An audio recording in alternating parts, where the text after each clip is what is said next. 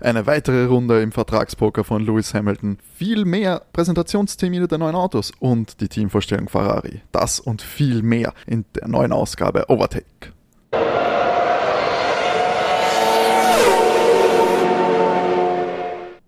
Hallo und herzlich willkommen, Freunde der qualmenden Reifen und der gediegenen Audiounterhaltung bei der sechsten Ausgabe von Overtake, eurem Lieblingsformel 1 Podcast hoffentlich.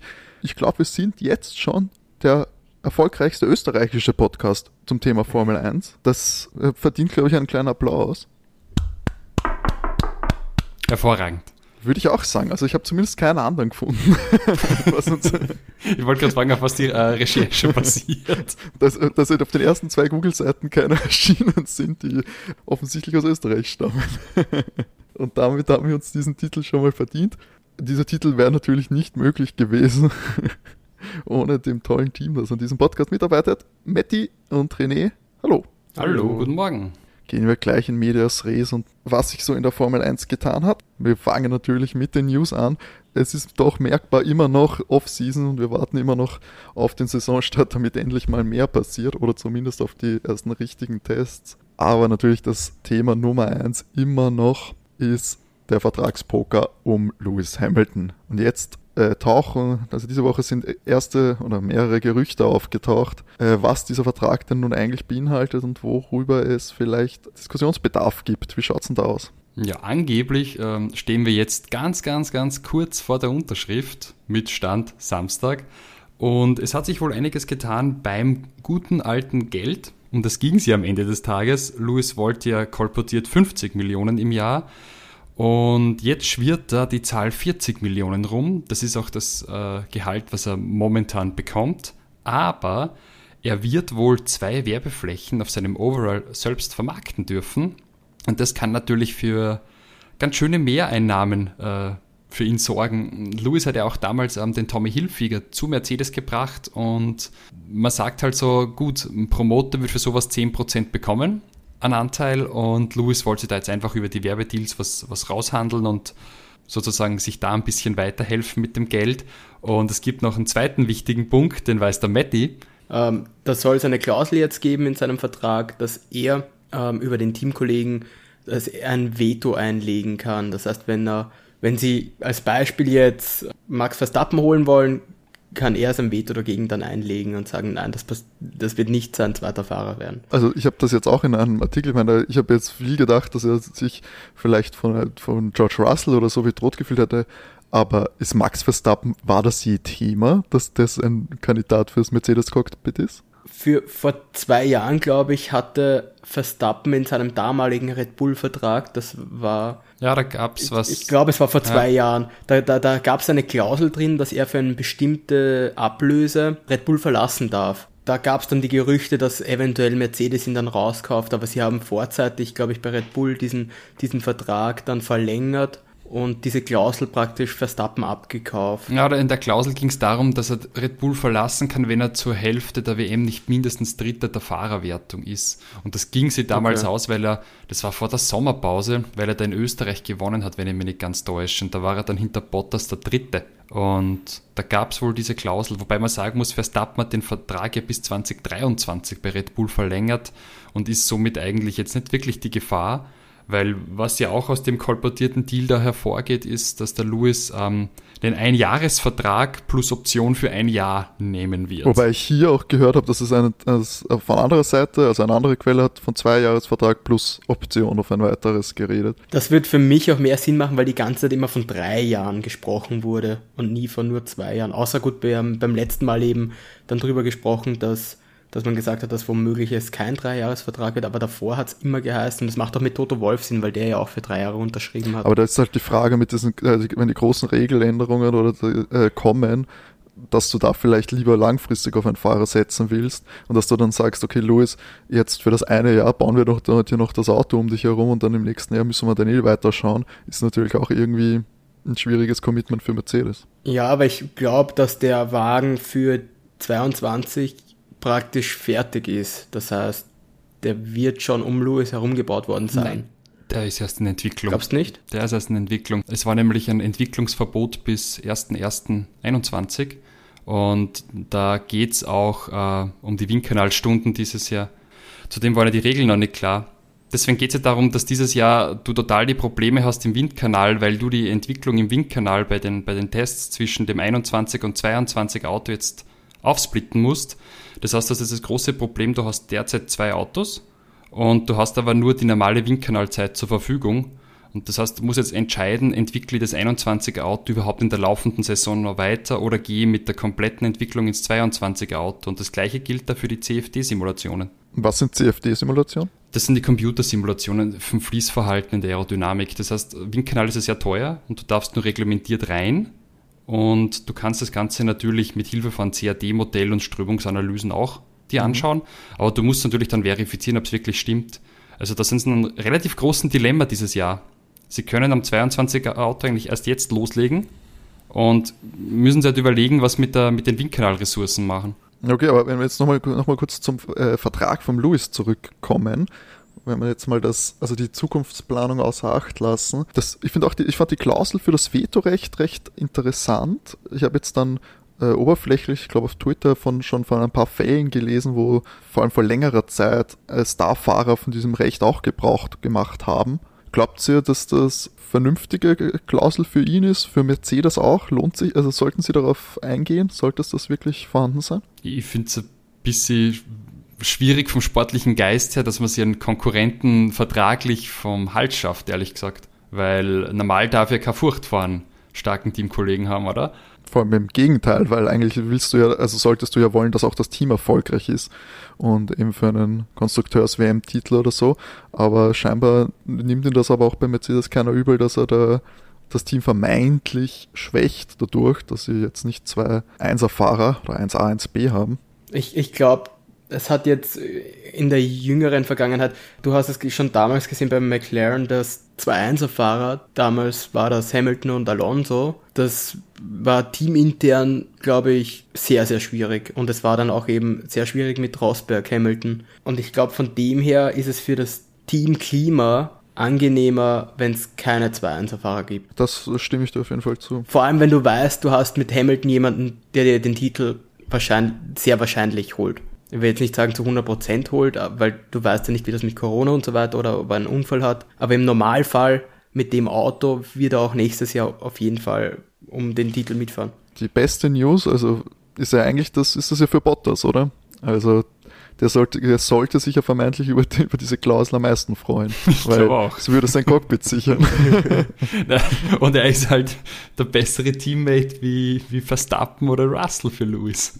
Eben, und es wäre unwahrscheinlich, dass Louis Bottas wie tot in der nahen Zukunft. Da ist natürlich auch die Frage, wie, wie sehr ist dieses, also wie einschränkend oder ausgeprägt ist dieses Veto, ob er das gegen einen Mercedes Junior-Fahrer zum Beispiel auch einwenden es kann. Es müsste gegen jeden nicht. gehen, sonst wäre sie ja useless. Also. Ich weiß nicht, vielleicht, vielleicht äh, diese Klausel wird ja tatsächlich ähm, als Verstappen-Klausel bezeichnet. Womöglich geht es darum, um einen Fahrer, der außerhalb, von außerhalb kommt, sie einzuwerfen. Ja, ich meine, ja klar, also direkt von einem Juniorfahrer müsste sich Lewis wahrscheinlich auch nicht so fürchten, unter Anführungszeichen, als glaub, würde ich jetzt behaupten. Ich glaube auch, dass wenn jetzt Russell, also Russell wird, wenn dann als Zweiter neben Lewis sein, wenn Luis noch nicht den Rosberg macht, wie du es bezeichnet hast. Ja, das kann ich mir natürlich gut vorstellen, gerade wenn, also wenn es zu diesem Einjahresvertrag kommt, mit Option auf das nächste Jahr, äh, kann ich mir natürlich gut vorstellen, dass Hamilton Weltmeister wird und mit 8 dann einfach sagt, na gut, jetzt hört er auf. Da wäre bei dir. Weil, weil was soll er denn danach?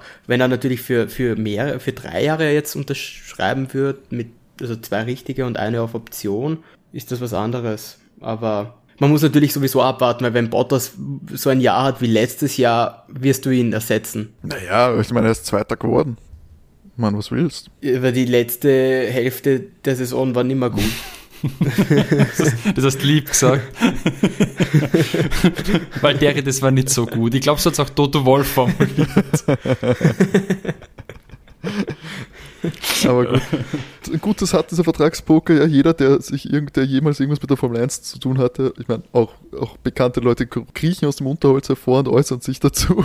Was, äh, Man kann darüber sprechen. Ja. Damon Hill und, und Ralf Schumacher äh, haben alle ihre Meinung dazu, was Eddie was Jordan. die genau, Eddie Jordan, was die aktuellen Entwicklungen angeht. Und jedes Mal können wir von dem anderen hören, äh, was gut und was schlecht ist. Ist euch aufgefallen, dass der Eddie Jordan 180 Grad Kehrtwende gemacht hat seit unserer letzten Folge? Ja. was, was hat er denn gesagt? Ich habe das nicht mitgekriegt. ja. Beim letzten Mal hat er doch gesagt, dass er dass sich Mercedes das nicht gefallen lassen soll. Und wenn ein Fahrer für das Geld nicht fahren soll, dann muss den ersetzen, jeder Fahrer ist ersetzbar. Und jetzt hat er gesagt, na ja, das ist ja total toll, weil er versteht, er Hamilton hat ja den, den Sponsor ähm, Tommy Hilfinger gebracht. Und wenn das jemand anderer machen wird, wird er sowieso 10% Provision kriegen, also total verständlich, dass er jetzt da sich einen, äh, seinen, seinen Helm und äh, im Overall, da, dass er zwei Flächen praktisch kriegt zur Selbstvermarktung und so weiter, also total verändert. Und ein Hamilton braucht die Formel 1, weil das ist so ein, ein, eine Persönlichkeit und das hat vor einer Woche noch ganz anders gelungen. Jetzt wissen wir auch, warum er das Orakel der Formel 1 ist. Also der ballert einfach Predictions raus. Na gut, aber was er noch nicht vorhersagen kann, denn es weiß noch keiner, ist, wo denn schlussendlich jetzt der, also die ersten paar Rennen 2021 stattfinden werden. Denn da wackelt ja jetzt nun das, ich glaube, das dritte Rennen. Ja, ist, oder ist, genau. ist gerade etwas in der Schwebe. Portimao, unser Portugal Grand Prix, die sind ja momentan, ähm, Stand 6.2. wieder mal von der Corona-Pandemie leider am stärksten betroffen. Und die Formel 1 verliert da so ein bisschen den Glauben, dass wir das Rennen dort auch fahren können. Und es bietet sich jetzt wieder an, einen Doubleheader in Bahrain zu fahren. Bahrain wird ja unser erstes Saisonrennen am 28. März sein. Und wenn es in Portugal nicht besser wird und die Entscheidung soll innerhalb von Tagen folgen, also sicher nächste Woche, dann wird wohl eine Woche auf den ersten Bahrain Grand Prix ein zweiter drauf folgen. Und dann geht es erst nach Europa ab nach Imola. Genau, Imola wird dafür ja, dann der, der dritte, dritte Grand Prix werden. Genau. Ja. Bin ich aber gespannt, man hat noch nicht gehört, wie sie das äh, Layout im Bahrain dann machen. Ob sie wieder den Ovalen fahren oder ob sie zweimal, ob sie was anderes fahren oder ob sie zweimal denselben normalen Bahrain Grand Prix fahren. Ich fand's ganz geil eigentlich im Autocircuit. Wie hast du das empfunden, Matti, letzte Saison? Ja, naja, er, er, war, er war dann durchaus spannend, weil, sie, weil Mercedes sich halt angestellt hat bei dem Grand Prix, aber ansonsten, sind wir uns ehrlich, wäre wär da nicht sowas passiert, wie das Perez gewinnt. Russell hätte das ohne, ohne die Pitstop-Fehler da hätte der das so locker gewonnen. Und auch Bottas war irgendwie souverän Zweiter. Da fand ich, ich weiß für, für eine andere Strecken, ein anderes Streckenlayout fände ich spannender, so wie sie es, so wie sie es zwischenzeitlich mal gemacht haben. Da, da, da haben sie in innen ein bisschen umgebaut gehabt und da war dann insgesamt länger von der Kilometeranzahl. Aber wir sind uns einig, besser zweimal Bahrain wie zweimal Abu Dhabi, oder? ja. Wobei, Matthew, du als Portimao-Fan, ich finde es sehr das schade. sehr schade. Weil mir der Grand Prix wirklich super gut gefallen hat. Aber ja, wenn sie das jetzt in der nächsten Woche entscheiden, ähm, sehe ich nicht, dass sie es fahren. Und mit der aktuellen Lage auch in Portugal scheint das wirklich weder vernünftig noch zu rechtfertigen, dass du da so ein, so ein Spektakel veranstaltest, während irgendwie die Krankenhäuser und, und so wie Australien werden sie es nicht machen, dass sie es verschieben weil Portimao ja schon eigentlich ein Einsprung Grand Prix genau. ist. Das also, das ist vielleicht, vielleicht werden sie es in der, in der, im Laufe der Saison eh benötigen. Eventuell später, weil irgendein anderes Land dann wegfällt. Eben, ja. Das kann sein, aber prinzipiell, äh, wenn er jetzt wegfällt, wird er, wird er nicht nach hinten verschoben. Man muss sagen, sie halten immer noch fest an 23 Rennen. Ich bin gespannt, ob mhm. das wirklich durchzuziehen ist in mhm. dem Jahr. Werden wir sehen. Ich kann es ich kann's mir vorstellen, dass sie es schaffen, aber ich glaube auch, dass es definitiv wieder sein kann, dass man dann eben auch Österreich eventuell wieder zweimal fährt oder Silverstone, weil das hat letztes Jahr gut funktioniert. Ähm, warum soll das dieses Jahr nicht wieder funktionieren? Gerade wenn, ich, ich gehe davon aus, dass noch ein paar ausfallen werden. Wobei die, die spontan ausgefallen sind letztes Jahr ja dann eigentlich keine mehr, oder? Hat es während der, während der laufenden Saison dann großartige Veränderungen des Rennkalenders gegeben? Ausgefallen sind keine, aber man, man hat ja am Anfang, man ist ja gestartet, die Saison überhaupt nur mit neun mhm. oder so, glaube ich. Neun Grand Prix waren es die fix angesetzt worden und dann über die Saison hinweg sind mehrere dazugekommen. Ich glaube, gefahren sind wir dann so 13 am Ende des Tages, oder? Sowas in der Größenordnung. Wenn es mal losgeht, weiß ich nicht. Also ich rechne nicht damit, dass dann großartig viel äh, verschoben oder abgesagt wird. Sollte, also würde ich jetzt auch mal hoffen, natürlich, aber dass man jetzt irgendwie im zweiten Jahr dieser Pandemie, dass man da ein bisschen mehr äh, mit Vernunft und äh, Voraussicht plant, weil ich gebe so beim ersten Mal, da kannst du das ja noch nicht wissen und so weiter. äh, wie sich dann entwickelt. Aber jetzt, naja, es wäre schon traurig, wenn sich da allzu viel ändert. Vor allem eben nicht nur für die Formel 1, sondern es würde auch bedeuten, dass äh, weltweit wieder irgendwelche, genau, irgendwelche Hotspots sich entwickeln und das genau, dass sich die weltweite Lage verschlimmert, was natürlich nicht wünschenswert ist. Dominicali hat ja eh schon gesagt, dass sie es hoffen mit den 23 Grand Prix, dass es auch das Ziel ist, aber sich sie nicht damit gerechnet haben, dass es so schwer ist, wie mhm. letztes mhm. Jahr, die alle aufzustellen. Hoffen wir das Beste. Dominicali hat sich aber nicht nur zu dem Rennkalender geäußert in dieser Woche, sondern auch zu einem, ich glaube auch ein, ein sehr leidiges und beliebtes Thema ähm, unter Formel 1-Fans, sehr polarisierend. Wie soll denn nun eigentlich das Qualifying aussehen? Das hat ja in den letzten Jahren ganz, ganz viel Veränderung, oder nicht ganz viel Veränderung, sondern zumindest auch viel Diskussion mit sich gebracht, wie sich der Formel 1 Samstag denn nun eigentlich gestalten sollte. Ein Thema, das jetzt vom Tisch ist, also zumindest für ihn in naher Zukunft, ist das Reverse Grid. Das habe ich so verstanden, dass sie quasi nach der nach der Fahrerwertung starten, oder? Wäre das so gewesen? Ist jetzt ein gutes Ding. Ich glaube, ich glaube, sie wollten das Qualifying fahren nachdem dann der, der letzte startet als erster. Aber das hat doch gar keinen Sinn ergeben. Warum hätte ich mir da eine Mühe gegeben? Ja, ich finde sowieso nicht, dass das sinnhaft ist, aber. Naja, also die Überlegung war halt da. Also, also ich hätte mir dann so vorgestellt, dass sie, dass sie das Qualifying quasi äh, auslassen, oder? Und ich finde, es wird doch ein Rennen schon spannender machen, oder? Ja, das, das, wollen halt auch die großen Teams nicht. Also Mercedes hat sich die letzte immer, immer wieder. Natürlich wollen das die großen Teams nicht. Natürlich, also ich meine, es wäre ja kompletter Quatsch für sie. Ja, aber ich ähm, glaube, es, es wirkt schon irgendwie sehr borderline, oder? Weil dann, dann geht es los, dass Leute nicht mehr als Erster ins Ziel fahren, sondern als Zweiter oder Dritter, weil es bei der nächsten Strecke vielleicht Vorteile gibt, wenn man auf der Innenseite startet, statt auf der Pole Position. Puh klingt jetzt nicht im Interesse des Sportes, dann kommen noch, noch sonderbare Entscheidungen. Ich weiß nicht, ich finde, der Schnellste soll ganz vorne stehen. Die, die Idee ist ja eigentlich, dass man diese, diese großen Unterschiede zwischen den Teams über die, über die technische Seite wegmacht. Das heißt einmal dieses, also dieses Budget-Cap, was wir durchs neue Concord Agreement haben. Und dann, ähm, wenn wir extra Folge machen, auch zum Beispiel, was die Entwicklungszeiten angeht. Also die Idee wäre eigentlich, wenn jetzt zum Beispiel ein Team Weltmeister wird, kriegt es im nächsten Jahr einfach weniger Entwicklungszeiten, um am Auto zu schrauben, während ähm, das Team, was letzter wird, mehr Zeit kriegt.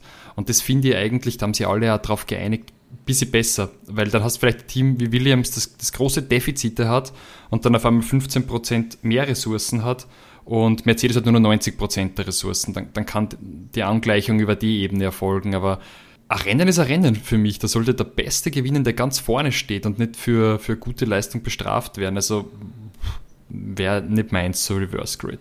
Nö. Unterschiedliche Meinung, weil ich glaube, es könnte es interessanter machen, es könnte spannender machen und für ein bisschen mehr Action sorgen und nicht schon irgendwie vielleicht Rennen schon im Qualifying vorentscheiden. Ich weiß nicht, das fände ich irgendwie. Wenn du eine, einen Start Grand Prix hast wie, wie Monaco, wenn du da hinten startest, du kannst so wenig überholen. Du kommst, du hast nicht mehr, selbst wenn du im besten Auto sitzt, nicht die Möglichkeit nach vorne zu fahren. Also ist das Qualifying da entscheidend. Weil das macht den Rennsieg oft aus im Monaco. Ja, aber wenn da so irgendwie so der, der, der Kack Williams ganz vorne fährt, das wirst schon, den wirst du schon irgendwie überholen können müssen.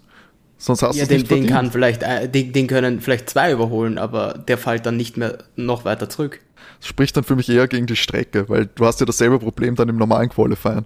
Ja, in, in Monaco weiß man einfach, dass das Qualifying meistens spannender ist als, als das Rennen. Beim Rennen hast du dann die, die Pitstops, die dann äh, entscheidend sind, bringst du die Position rüber oder bringst du oder verlierst du eine Position oder gewinnst du ein, eine Position. Aber ansonsten gibt es relativ wenig Überholmanöver oder Möglichkeiten, weil du hast eigentlich nur die Startziel gerade zum Überholen und dann hast du die aber auch sehr kurz ist. Das geht sich oft mit PS-schwachen, schwächeren Autos mit DRS nicht aus, dass du vorbeikommst. Und du hast dann nach dem Tunnel hast du eine, eine, eine Chance, aber die ist halt auch, diese, diese Links-Rechts-Kurve ist halt auch sehr kritisch. Da hat es auch schon öfter Crashs dann gegeben. Also, ja, ich weiß nicht. Ich glaube, bei so einem Rennen wäre es eher provozierend oder unfallprovozierend, wenn, wenn die starken Teams hinten, hinten starten, weil die, die wollen ja vorbei ein Überholmanöver als unfallprovozierend ansehen, das macht, führt natürlich dann auch viel ad absurdum. Ja, aber du kommst halt, weißt du, du kannst dort, die, die Streckenführung ist so eng, du kannst einfach, es ist, ich möchte nicht sagen, es ist unmöglich, weil es passiert immer wieder, aber du kannst nicht, du kannst einfach dann nicht mehrere Autos auf einmal überholen. Das Deswegen glaube ich, wird das so nicht spielen. Und eine extra Regel für den einen Grand Prix werden Nein, sie nicht machen. Nicht. Und wie du auch gesagt hast, dafür haben wahrscheinlich auch die Spitzenteams ein bisschen zu viel zu sagen, als dass das irgendwer durchkriegt. Ich glaube, solange Ferrari in der Formel 1 ist, passiert es nicht. Letztendlich legt immer Veto ein gegen alles. Jedes Jahr könnte es soweit sein, wenn es nach ihnen geht. Sie können Stimmt. jedes Jahr aus der Formel 1 wieder ausscheiden. Das kann schnell gehen dann. Nein, nein, nein. Sie drohen nicht, okay? Das betonen sie oft genug. Sie Aber sie müssen natürlich nicht. auch bedenken, wie, wie die Zukunft dann ausschaut. Aber in dem, in dem Zusammenhang hat der Dominichelli auch gesagt, dass sie ein äh, Sprintrennen überlegen für Samstag in irgendeiner Form. Sie wollen jetzt auch nicht mehr zu viel verändern am Qualifying, das haben sie als Fehler eingesehen in den letzten Jahren, dass da nicht eine gewisse Konstanz vorhanden war und dass sie jetzt gerade auf einem guten Weg sind. Aber wisst ihr, was unter diesem Sprintrennen zu verstehen war? Nein, nein. Ich, ich weiß auch nicht, ob, ob damit gemeint ist, wieder ein Qualifying, so eine Qualifying-Rückkehr. Ich weiß nicht, wann, wann war das 2002, 2003, in den zwei Jahren, wo sie, wo das Qualifying so war, dass jeder, jeder Pilot hatte eine Runde. Da hatte er die komplette Strecke für sich allein und er hatte eine Runde für seine beste Zeit. Das heißt, zum Beispiel jetzt, das war Schumacher, ist drangekommen, war an der Reihe, dass er jetzt eine Runde fährt, hat diese Aufwärmrunde gemacht und hatte so praktisch eine fliegende Runde dann für seine schnellste Runde und die hat dann gezählt. Wenn er dann einen Fehler gemacht hat, bist halt weit hinten gestartet, warst du gut, bist du von vorne gestartet. Ich, ich hab's, weil in der Formel 2 gibt's das scheinbar. Und das sind samstags äh, gibt's scheinbar zwei Sprintrennen. Es sind quasi keine Rennen, die auf Runden, auf eine maximale Rundenanzahl geht, so sondern Kilometer? auf entweder 120 Kilometer oder 45 Minuten, je nachdem, was zuerst kommt. Mhm.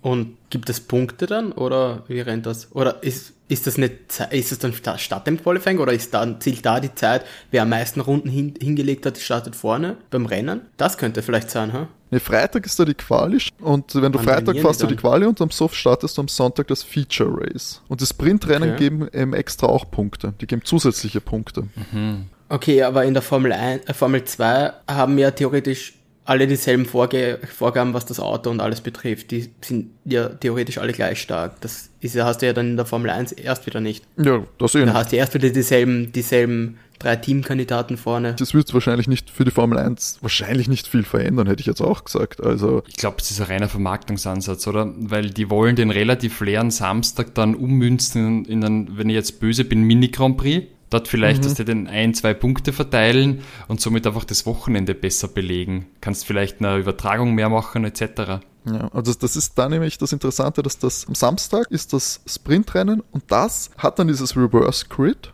Ich, pff, schwierig. Nach, nachdem eben nicht alle Autos gleich sind, kannst du eben, wenn du ein starkes Auto hast mit einem guten Motor, einfach jedes Mal wirklich schauen, dass du im Qualifying halt drauf schaust, dass du nur im Mittelfeld bist weil dann hast du die beste Ausgangsposition in den beiden Rennen, wirklich das Rennen äh, vorne, vorne mitzufahren. Ich kann mir nicht vorstellen, dass sie das jetzt in dieser Saison ausprobieren werden. Nein, weil du, du hast eben, ja gut, Ferrari zähle ich jetzt nicht mit, aber dann hast du fix, dass du Mercedes und Red Bull hast, die wirklich genau schauen, dass sie halt nicht mehr im Qualifying vorne sind und dann die genau die Runde anpassen, die sie halt anpeilen müssen. Finde ich aber dann, es ist ein Risiko, dass du da dann auch eingehst und ich fände das eigentlich eine legitime äh, neue Taktik. Ja, aber das eben. machen halt die anderen Teams ja. auch und ich glaube, das verhunzt ein bisschen das Qualifying dann. Wenn du dafür drei oder zwei Rennen hast. Ja, aber ich weiß halt auch nicht, dann, dann muss man da sicher auch, weil die, die haben ja extra äh, Motoren, die dann fürs Qualifying und fürs fürs Rennen verwendet werden, wenn du jetzt zwei Rennen hast, weil du fährst ja in einem anderen, in einem anderen Motorsetting.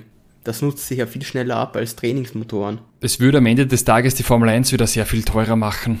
Und jetzt war ja eigentlich der, die erste Bestrebung, auf die man sich geeinigt hat, die Kosten zu senken. Wenn du jetzt ähm, zu den 23 Rennen, die du in diesen neuen Saisonen fahren solltest, 23 Mini-Grand Prix hinzufügst, über 120 Kilometer, ich glaube, beim normalen Grand Prix, was hast du denn da so 300 Kilometer Renndistanz, mhm. dann braucht man sicher etliche Motoren und Verschleißteile mehr. Also ich glaube nicht, dass das funktionieren kann. Ich verstehe die Überlegung, aber ich muss auch ganz ehrlich sagen, bin großer Formel 1-Fan, aber ich schaue mir da nicht 46 Rennen an in einer Saison. Das wird zu viel. Die Frage ist natürlich, wie, wie die Wichtigkeit dann auch ist, was die zählt. Äh, Gibt es gleich viele Punkte? Ja, also bei der Formel 2 eben nicht. Die Sprintrennen geben weniger Punkte als das Sonntag. Ja, weil dann kann es natürlich auch sein, dass du im Qualifying Vollgas gibst, im, im Sprintrennen schaust, dass du irgendwie in die Punkte kommst und am, am Sonntag startest dann vorne und gewinnt das Rennen. Ich war so gut, wenn das eine weniger Punkte bringt, kann es auch interessant werden, weil einige dann eben auf den Samstag pfeifen und dann die kleineren Teams am Samstag vielleicht vorne eher mitfahren können. Macht die WM, glaube ich, im, im, im Grunde, wer, wer Weltmeister wird, werden es dieselben zwei Teams sein, die sich das ausmachen, aber das Mittelfeld könnte enger, noch enger zusammenrücken. Aber es wird nicht günstiger werden, da hat der René sicher recht. Ja, auf keinen Fall. Ich glaube, in diesem großartigen, äh, großen Ausmaß wird es jetzt nicht mehr geändert werden. Das kann ich mir auch nicht vorstellen, dass man jetzt doch noch. Dass sie das jetzt auch noch rein. Ja, weniger als zwei Monate vor, vor Beginn, dass das noch irgendwie so abgeändert wird. Das sehe ich nicht. Ja, vor allem für die nächsten Jahre, dann, wenn du eben sagst, du musst das Auto entwickeln, wir haben jetzt ein neues, äh, soll eine neue Regel kommen mit der Aerodynamik, dass du eben nicht mehr so viel testen darfst und so weiter glaube ich nicht, dass sie das jetzt auch noch reindrücken. Wir haben ja die Reifenänderung mhm. und so weiter. Es gibt so viele Regeln. Ja, also in dem Ausmaß die Veränderung, damit rechnen wir mal nicht. Also das war jetzt eh nur ein, also in einem Interview erwähnt. Ich glaube auch nicht, dass das sich allzu viel ändern wird für diese Saison, gerade für diese Saison, die jetzt noch so viel Fragezeichen äh, durch die äußeren Bedingungen hat. Das denke ich auch. Also das muss ja auch mit, mit äh, den, den Verantwortlichen da geklärt werden. Kann man jetzt nicht vorstellen, dass die das einfach entscheiden und die sagen dann, na gut, dann haben wir umso mehr Arbeit und machen das mit. Also jetzt maximal vielleicht testen, aber es sind ja alle schon eingeplant, die Motoren, die genau. Produktion, die Teile. Aber die, die, Teams wollten ja eben zum Beispiel schon nicht einmal mehr die, die Donnerstag-Tests haben. Deswegen gibt es ja jetzt nur mehr Freitag, Samstag, Sonntag. Eben weil mit dem ganzen zwischen den Grand Prix pendeln ist halt super schwierig. Du hast dazwischen dann die Tests auf deiner, auf deiner Base. Ich kann mir nicht vorstellen, dass sie sich jetzt für zwei Rennen dann vorbereiten wollen. Ja, das geht ja von der menschlichen Seite nicht. Es sind ja schon die 23 Rennen eigentlich borderline in einer Saison. Mit dem Reisen, mit dem Getrenntsein von der Familie, mit dem Verlagern immer der Technik, der Autos etc. Also dann noch mehr reinzupacken. Ich meine, ich verstehe die, vom Rechtevermarkter natürlich die Idee, dass er noch mehr Geld verdienen möchte, aber ich kann mir das schwer vorstellen, dass das umzusetzen ist. Wir werden sehen in den kommenden Jahren. Was aber jetzt dafür fix ist, sind neue Präsentationstermine der neuen Autos. Wir haben jetzt, glaube ich, drei neue Teams, die ihren Präsentationstermin bekannt gegeben haben. Genau, einiges ist confirmed. Allem voran einmal ähm, Alpha Tauri, glaube ich, hatten wir letzte Woche noch nicht. Die präsentieren jetzt am 19. Februar, online wie auch die anderen. Dann ist äh, Mercedes fix mit dem 2. März und Williams am 5. März. Kann man sich dann alles schön online von zu Hause aus sicher anschauen. Genau, und McLaren am 15. Februar, aber das hatten wir, glaube ich, schon. Das hatten oder? wir schon, ja. Genau, und Vollständigkeit halber Alpha am 22., die ja die ersten waren, die es announced haben. Ne, das ist ja schon in zwei Wochen, weniger als zwei Wochen haben wir ja dann schon die ersten Präsentationen hinter uns. Ja, wir werden sie natürlich alle live anschauen. klar, klar. So, das war's dann auch heute schon für die News. Ich meine, wir haben doch, das war's schon, wir haben sehr viel äh, gehört, was mögliche Spekulationen angeht.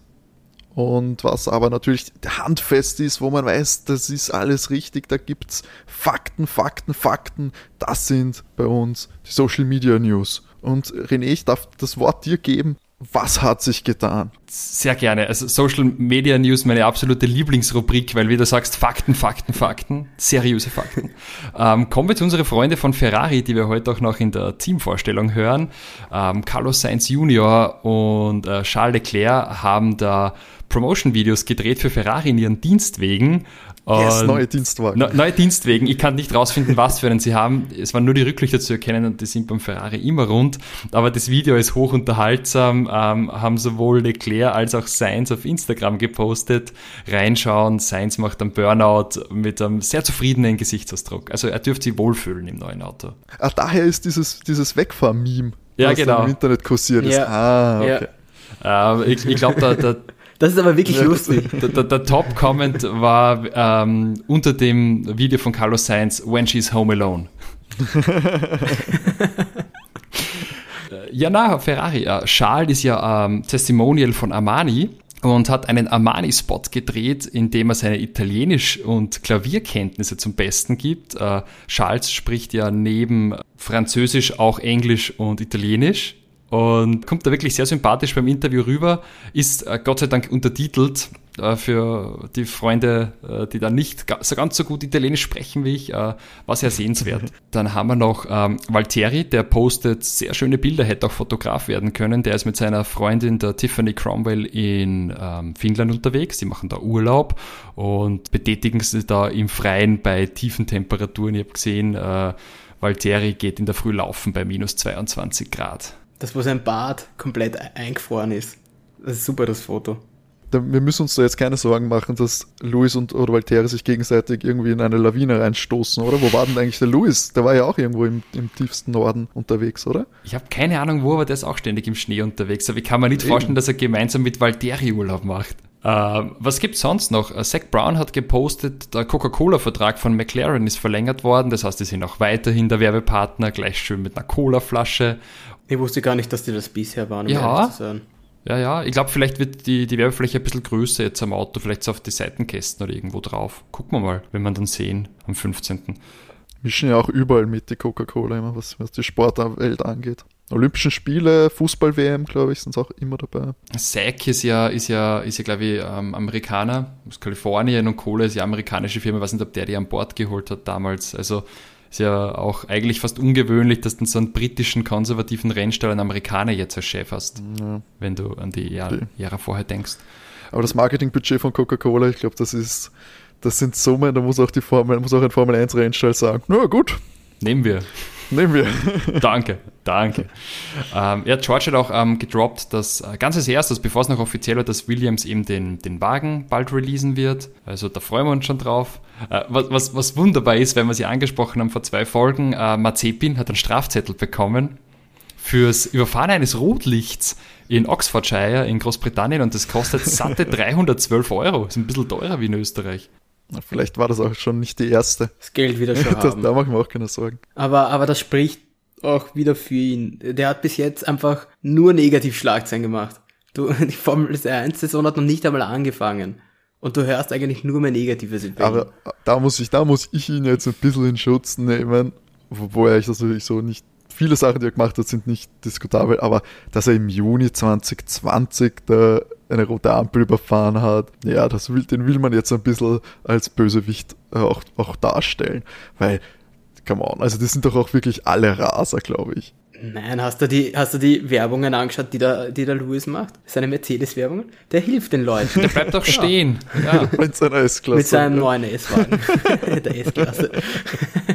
Ja, also ich bin jetzt auch kein Fan von, was er und so gemacht hat. Aber naja, er wird das Geld haben und solange da jetzt niemanden angefahren ist, das sind doch alles keine Verkehrsengel, glaube ich, und dass man jetzt da irgendwelche alten Strafzettel rausholt. Naja. Naja, er kriegt auf jeden Fall keine Strafpunkte auf die Superlizenz. Alles gut. Das macht er ihm erst. ja, ja, ich sage, da sollte er nicht die rote Ampel überfahren. Die erste, die rote Ampel kann auch beim Start überfahren. Dann kann, kann er machen, muss nur die Konsequenzen tragen. Tja, was haben wir noch? Danny Ricciardo ähm, ist in der McLaren-Fabrik und macht eine Sitzprobe. Wird schon alles gut passen. Ich glaube, der freut sich halt auch wirklich ein Haxen aus bei McLaren jetzt. Ja, ist schon ein geiles Team. Also auch die, ich, finde ja eigentlich neben Ferrari eigentlich das Team mit der meisten oder spannendsten Geschichte.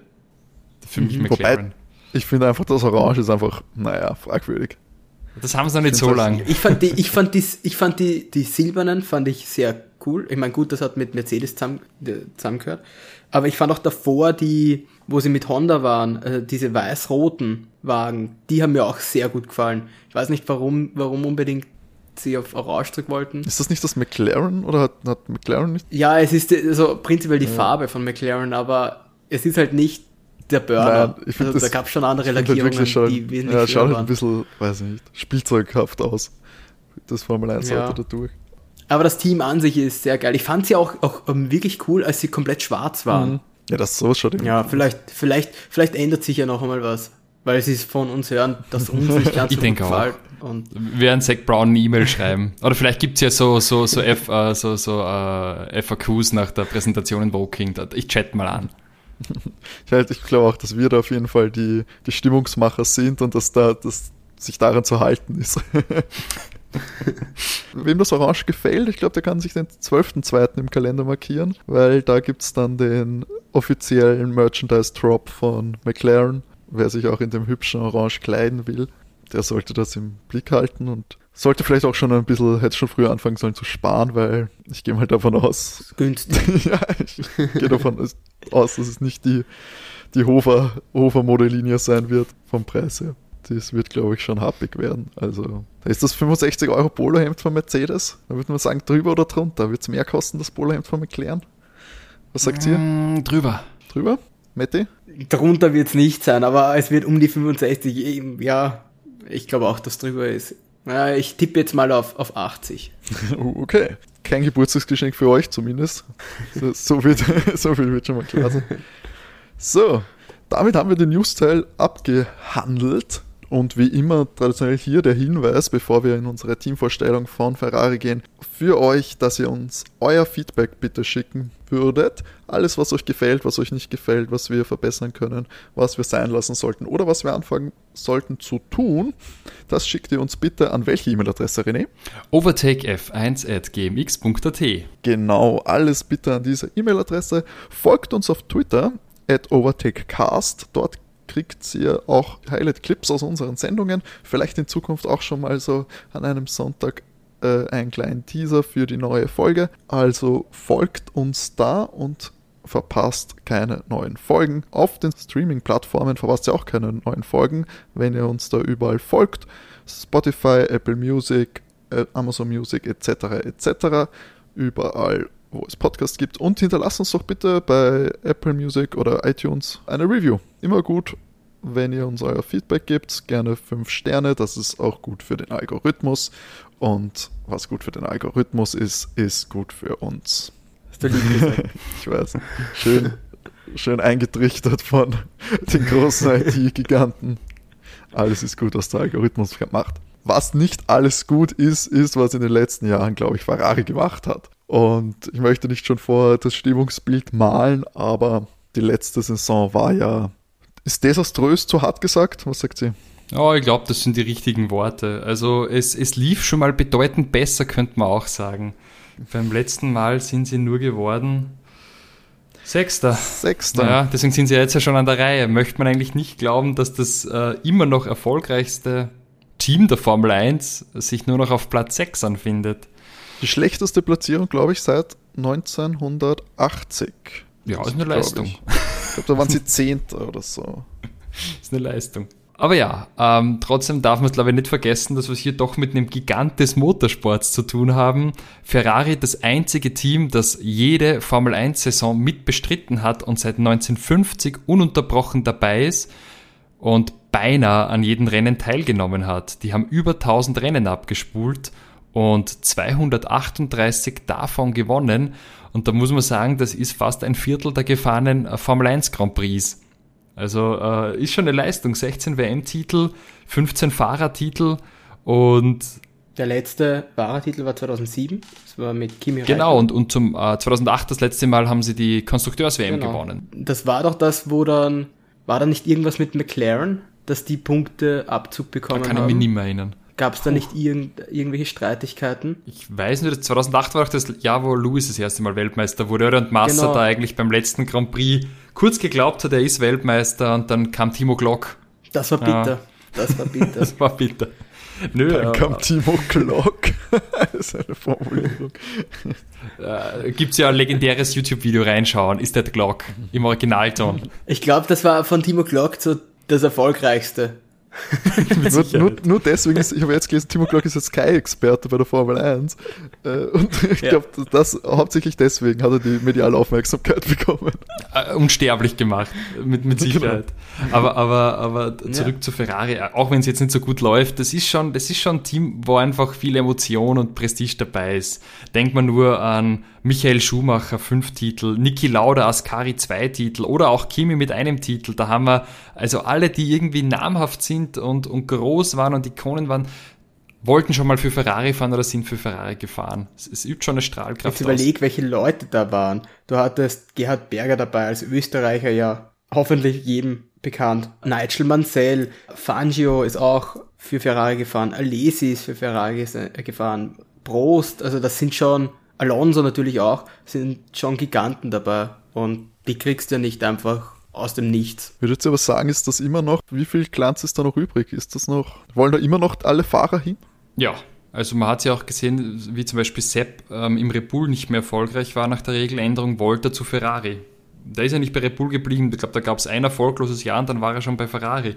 Und du siehst ja auch jetzt zum Beispiel äh, Carlos Sainz oder, oder Charles Leclerc für dieses Jahr mehr oder weniger ein Privileg für Ferrari zu fahren. Also die Strahlkraft, glaube ich, ist ungebrochen. Braucht man nur schauen, wenn da, da, da die Monster gewinnen. Das ist, so eine Stimmung hast nirgendwo.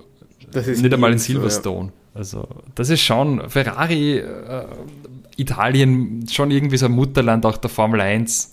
Die Italiener leben Ja. das halt auch wirklich. Du bist da wirklich, also mit diesem Team, das Team Ferrari ist ja wirklich sehr bei den Menschen dort, die sind ja sehr verbunden. Ich war noch nie in, bei einem Rennen in Italien, aber was ich jetzt mitbekommen habe, ähm, ist das für die ein, ein Graus, wenn, wenn das Team dort nicht, gerade in Monza, wenn das Team nicht gut ist. Du hast ja auch dort, dass der, dass die Leute, die Sieger ausgebuht werden, wenn es kein, kein Ferrari-Pilot ist. War das nicht, eh- war das nicht Ich mein, letztes jetzt- Jahr, dass da eine, eine, eine grausige Ferrari-Leistung war und dass sie froh sein konnten, dass sie das ohne Zuschauer machen konnten? Da war, glaube ich, die Freude groß, dass äh, Gasly gewonnen hat, weil das ist ja das praktisch das zweite italienische so. Team. Ah, okay, es war das nicht so schlimm. Es ist schlimmer, es ist definitiv schlimmer, äh, wenn Mercedes Mhm. das gewinnt. Und das macht ja Mercedes dann auch gern, wenn sie Erster und Zweiter sind in Italien. Das haben sie ja, glaube ich, in, in wo waren das? In Imola dieses Jahr haben sie es dann gemacht, dass sie mit beiden Autos dann nebeneinander nochmal die Strecke abfahren, um extra eins auszuwischen den Italienern. Also das machen sie auch dann wirklich gern, aber die werden auch wirklich regelrecht in Italien andere, andere Teams auch ausgebuht. Also die leben das schon. Also das, aber wie gesagt, wenn du für Ferrari fahrst und dort gewinnst, ist das sicher was, was Schöneres kann da, da wahrscheinlich in, in der Formel 1 nicht Ich würde passieren. sagen, es ist so der, der Olymp für einen Formel 1-Fahrer, oder? Das, Ja. ist, das ist so, klar, Monaco willst du gewinnen, aber du willst auch mal Monza gewinnen. In einem Ferrari. Ich glaube, das Ja. ist so richtig, das ist halt die Leistung, die, die schon jeden Formel 1-Fahrer ein bisschen reizt. Und ja, Ferrari ist auch immer gut für, für sag ich mal, äh, emotionale Entscheidungen, vielleicht die ein oder andere Intrige.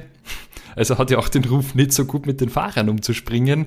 Äh, man, man denke nur an, an Niki Lauda und seinen äh, schlimmen Feuerunfall damals. Die haben den ja mehr oder weniger abgeschrieben, für tot erklärt und ersetzt. Und dann kam er ja zurück, der Niki.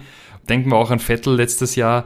Der wurde ja mehr oder weniger schon äh, am Anfang äh, der Saison durch die Medien gekündigt. Also wenn du da nicht performst bei Ferrari, äh, bist du sehr schnell nicht mehr Teil der Familie. Aber zu Sebastian, er ist der insgesamt der dritt erfolgreichste Ferrari-Pilot. Er hat 14 Grand Prix-Siege. Es haben nur Niki Lauda mehr, der hat 15 und natürlich Schumacher mit, mit 72. Das möchte man gar nicht glauben, Ähm. gell? Das ist äh, das Bild, das auch gezeichnet wird von Sebastian Vettel im Ferrari, ist nicht das des dritterfolgreichsten Fahrers des Rennstalls. Ja, ne, vor allem, er ist der erfolgreichste ohne einen Weltmeistertitel. Wobei man schon reingrätschen muss, früher sind es halt nicht 23 Rennen in der Saison gefahren. Und da sind halt immer zwei Fahrer gestorben pro Saison. Ist halt schwer eine Leistung des Sebastian Vettel mit einem vom Niki Lauda aus den, aus den Frühzeiten oder vom Mascari aus den Frühzeiten des Sports zu vergleichen, finde ich. Weil jetzt fast in einem such- super sicheren Auto rum und seit Bianchi ist keiner mehr gestorben und, und damals war halt das Risiko 23, 25 Prozent, dass du die Saison nicht überstehst. Schon ein guter Punkt, dass das hinkt. Ja, das ist, also ich glaube, hat die, die Krankheit hat ja jeder Sport, dass man da, und gerade bei so einem technischen Sport ja auch noch dazu und einen, der sich so verändert hat in der Zeit, sind so Erfolgsvergleiche natürlich hinkend. Und ich glaube auch nicht, dass Sebastian Vettel jetzt einen Flügel im Ferrari-Museum kriegen wird, weil er der dritterfolgreichste Fahrer gewesen ist. Ja, das soll seine Leistung nicht schmälern, weil ich kann ihn gut leiden, aber wie gesagt, tut mir halt schwer, weil es, es ist inflationär auch mit den Punkten zu rechnen, weil es so viele gibt mittlerweile. Weil früher sind es halt nicht die Mengen gefahren. Die Punktevergleiche machen jetzt ja gar keinen Sinn mehr. Damals hat, haben nur die ersten acht zum Beispiel Punkte gekriegt, jetzt kriegen die ersten zehn Punkte. Überhaupt, ich glaube vor, vor 2000, das waren ja sechs, glaube ich, am Anfang Genau. nur, Mhm. die überhaupt Sechs. Punkte bekommen Und da, haben. ga, da gab es auch keine 25 für einen Sieg, oder? Genau, der, der Sieger hat zehn bekommen. Ja, jetzt kriegt ja jeder einen Punkt. Das ist ja hier Mitarbeiter mit Teilnahmemedaille noch am Schluss. Tja, die verweichlichten Formel 1-Fahrer früher, da musste man noch was tun für seinen Pokal. Frechheit. Dennoch möchte ich sagen, dass trotzdem die Leistung von Vettel wesentlich besser war, als sie medial auch hingestellt wurde. Da bin ich bei dir, ja. Die, haben, ihm- die haben ihm schon sehr Unrecht getan auch. Sehe ich zumindest so. Weil der war immer sehr beherzt und bodenständig. Das macht den Sepp ja auch aus. Er hat auch im, im Vergleich jetzt zu Alonso, Alonso hat war, war wirklich, der war wirklich äh, zweimal sehr, sehr knapp dran, Weltmeister zu werden, auch mit dem Auto, also mit Ferrari. Der hat aber der hat kein Problem gehabt, sich medial hinzustellen und das Team zu kritisieren. Das hat er wirklich regelrecht gemacht. Wenn das Auto schlecht war, hat er das wirklich direkt in Medien gesagt. Da gab es intern ja dann sehr viel, sehr viele Streitigkeiten auch, weil er, er das Team halt öffentlich kritisiert hat. Das haben sie ja nicht so gern. Und das finde ich halt gerade bei Vettel war das sehr undankbar, weil das hat Vettel wirklich nie gemacht. Er hat bis in der zweiten Hälfte dieses Jahres hat er nie öffentlich dieses Team kritisiert. Selbst am Anfang des Jahres hat er es noch nicht gemacht. Und da wurde ihm ja schon praktisch gekündigt und ist mit ihm ja schon nicht mehr gut umgegangen worden vom, vom Team her. Und ich finde, das ist auch ein bisschen, war das Team auch, oder ich möchte nicht sagen das gesamte Team, aber die Führung war sehr undankbar. Ja, du merkst ja auch, dass bei Ferrari, kommt man vor, schnell mal weg sein kannst. Also wenn ich jetzt denke, der jetzige Teamchef ist ja der Mattia Binotto und der Vorgänger mhm. war ja der Maurizio Arrivabene und der war ja auch gar nicht so unerfolgreich, wurde aber dann ja mehr oder weniger von heute auf morgen gegangen. Ich, ich mochte den, den Arrivabene, wenn du dich an den erinnern könntest, den ja, weil der hat das Team wieder, unter dem hat das Team angefangen wieder zu gewinnen. Unter dem war es ja auch, dass Vettel 2017 und 2018 Zweiter und geworden die WM ist. mitgefahren ist, 18, muss man sagen, ganz und aktiv. WM, genau. Und dann war das, ich weiß natürlich nicht, wie sehr das intern ein Problem war, aber dann auf einmal im nächsten Jahr war dann Binotto da.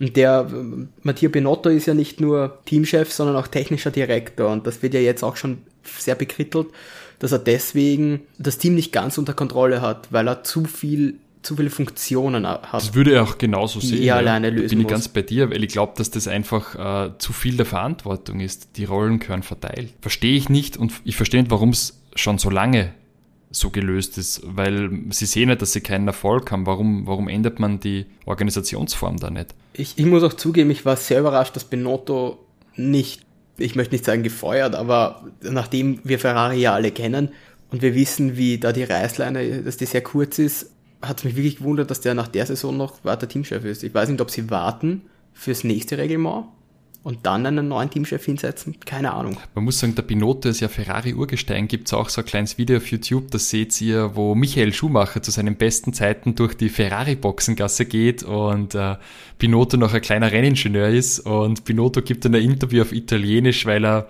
noch nicht so gut Englisch kann. ist herrlich. Es muss so aus dem Jahr, keine Ahnung, ähm, 2004, sowas in der Richtung sein kann man sich, kann man sich auf YouTube anschauen. Also der gibt's ja, der ist ja schon ewig dabei, aber mich wundert es auch, dass er. Ich, ich, ich, möchte ihn ja prinzipiell nicht ah. kritisieren, weil ich, der wäre nicht, der wäre ja nicht so lange dabei, wenn er nicht gute Arbeit leisten würde. Und ich glaube auch, dass er als technischer Direktor wirklich gute Arbeit erledigt. Aber ich glaube, eben mit dieser Funktion als Teamchef noch dazu, ist das einfach eine Funktion, die er dadurch nicht ganz ausfüllen kann und dass ihm auch zu viel wird im Vergleich. Jetzt Toto Wolf, der Teamchef ist, der hat sonst keine andere Funktion, der weiß auch, äh, in dem und dem kennt er sich aus, da kann er ein bisschen mitreden und in den anderen Sachen redet er nicht mit.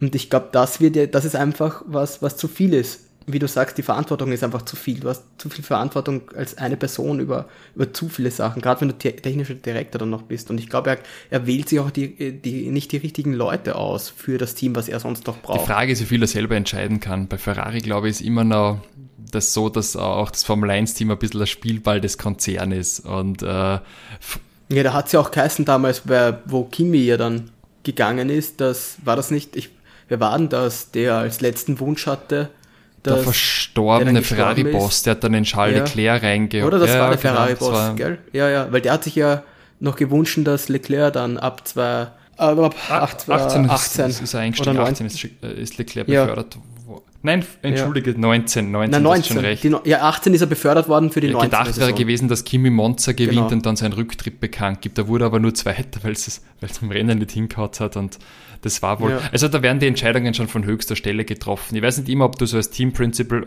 alles selbst entscheiden kannst, weil ähm, bei Ferrari hast du es auch ein bisschen, du fährst da im nationalen Interesse Italiens. Also der Druck ist groß. Aber weil wir gerade bei Druck sind, wie denkt ihr, ist der Druck ähm, auf die beiden jungen Fahrer, die wir jetzt haben, und zwar auf äh, Charles Leclerc und äh, Carlos Sainz Junior?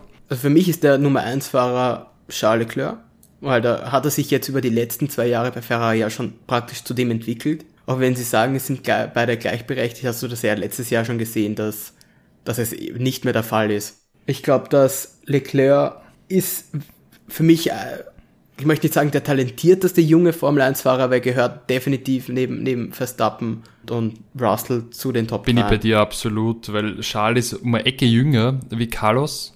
Ähm, Charles ist 23, Carlos ist 26 und du brauchst eigentlich nur schauen, wie Charles abgeliefert hat. Der war. Selbst im, im Vergleich jetzt zu Vettel, der, der, der Wagen war wirklich letztes Jahr nicht gut. Er war alles andere ja. als gut. Und er hat es wirklich geschafft. Ich glaube, er ist zweimal aufs Podium einmal gefahren letztes und einmal Dritter, ja. Und du musst ja. da schauen, also einfach Charles ganzer Werdegang, der war 2016 GP3-Meister, 17 gleich GP2-Meister, also wechselt eine, mhm. eine, eine, Formel höher, gewinnt die sofort.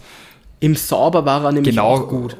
Dann in der kommt Formel 18 1. im Sauber, da gibt es ja diese, dieses geniale Rettungsmanöver, wo er sie dreht und dann gerade weiterfährt. Also äh, sensationell im Sauber gefahren und in seinem ersten Jahr in Ferrari muss man denken, wo er neu reinsteckt in ein Top-Auto macht er mehr oder weniger gleich den, den, den vierfachen Weltmeister und, und, und, und Stammfahrer richtige große Probleme. Also ja, zweimal gewonnen, einmal in Spa und dann eben einmal in Monza. Ja, und in, in Singapur das ja. letzte Rennen, was Vettel gewonnen hat mit Ferrari, das war ja auch eher so, dass da fast ein bisschen ein Teamorder drin war. Also der ich finde auch Leclerc ist ein hochinteressanter Fahrer und äh, von dem werden wir noch viel hören. Und wie gesagt, einfach in Anbetracht seiner Jugend und seines Talents und was er schon gezeigt hat, für mich ganz klarer Weltmeister der Zukunft. Irgendwann wird es soweit sein. Rechnest du? Ja, das Auto muss halt ein bisschen mitspielen. Rechnest du in den nächsten, also passend dazu einen kleinen Fakt, weil die längste Zeit für einen Ferrari ohne Weltmeistertitel war von 1979 bis 2000.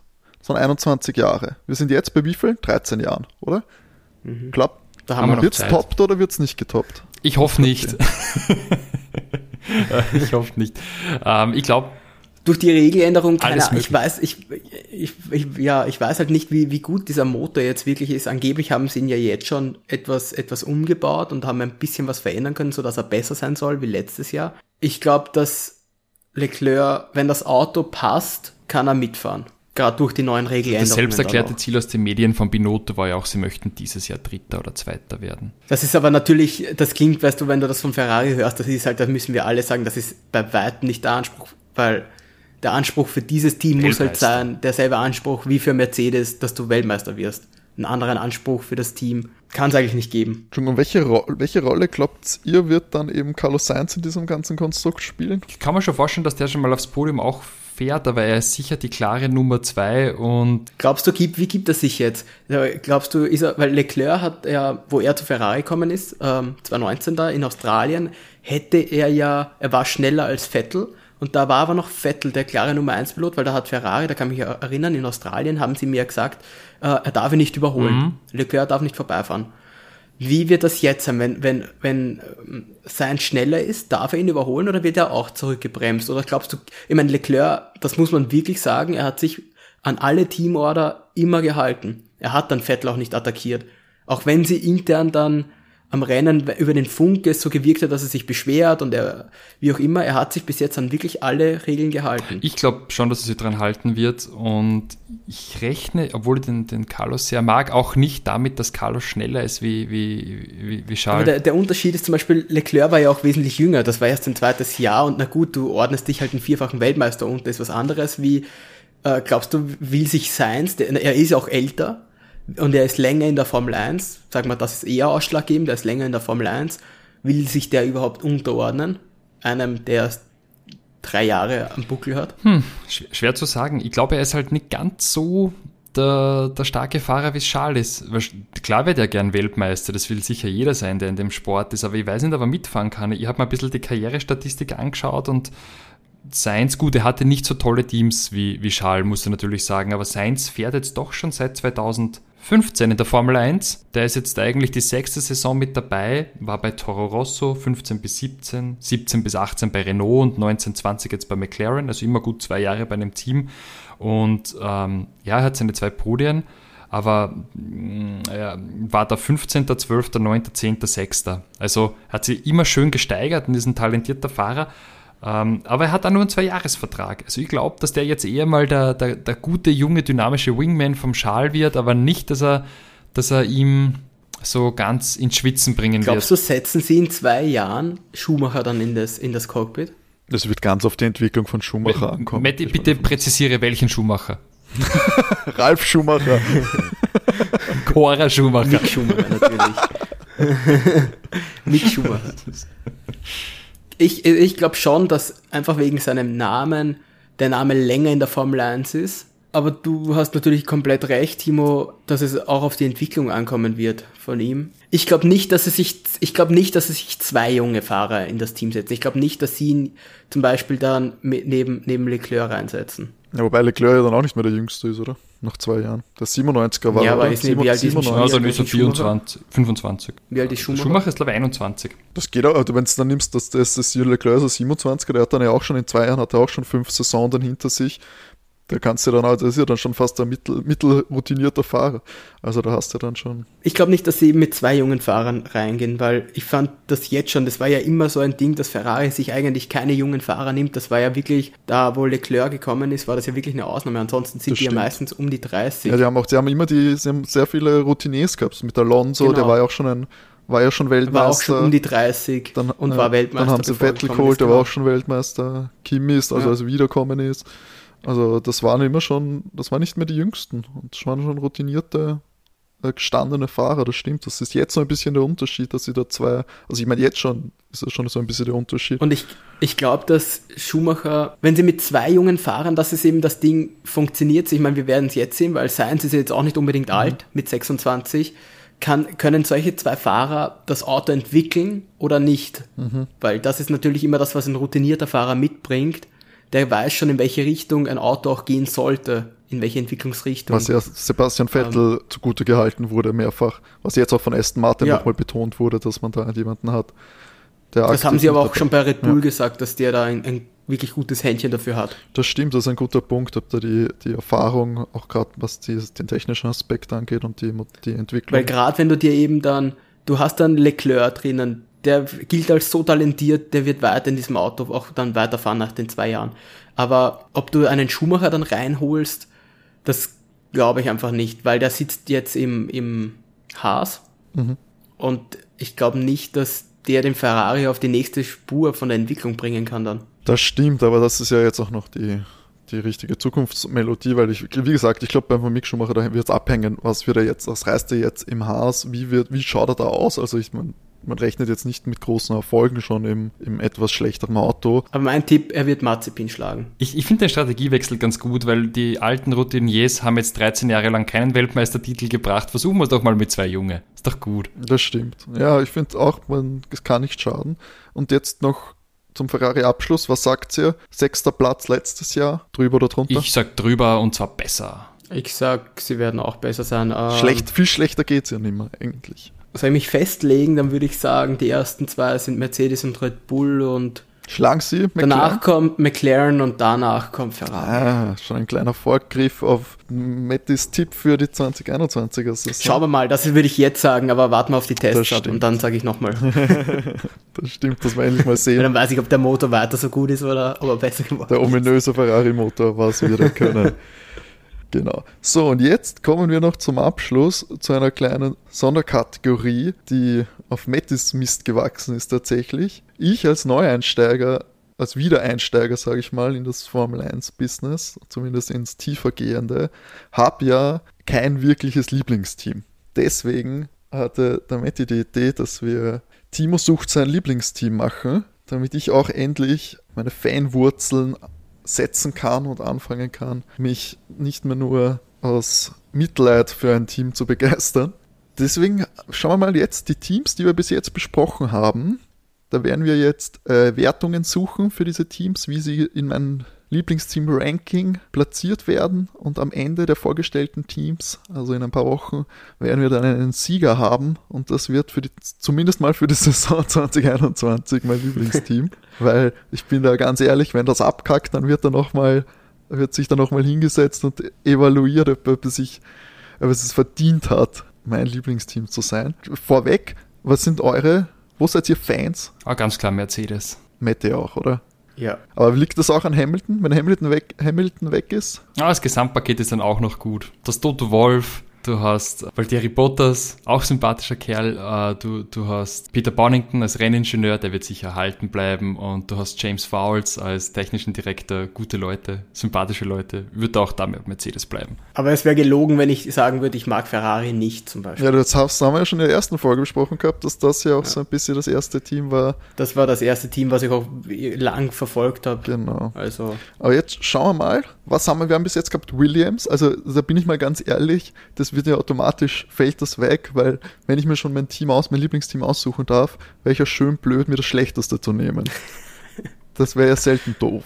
Also. Aber vielleicht bist du ja George Russell-Fan. Aber als Team. Ja, wir, wir schauen ja mal als Team eben und nicht nur nach den Fahrern, weil genau. die switchen ja sowieso. Also die Fahrer sind schon auch jetzt für diese Saison natürlich ausschlaggebend. Deswegen wäre George Russell auch zumindest ein Pluspunkt, weil den finde ich eigentlich ganz sympathisch. Das ist ein upcoming Star, da früh zu investieren und früh sagen können, ach, ich war schon Fan, als er noch in Williams gefahren ist, wäre natürlich was wert, aber hä, schwierig. Deswegen Williams würde ich jetzt auch mal weiter unten äh, platzieren.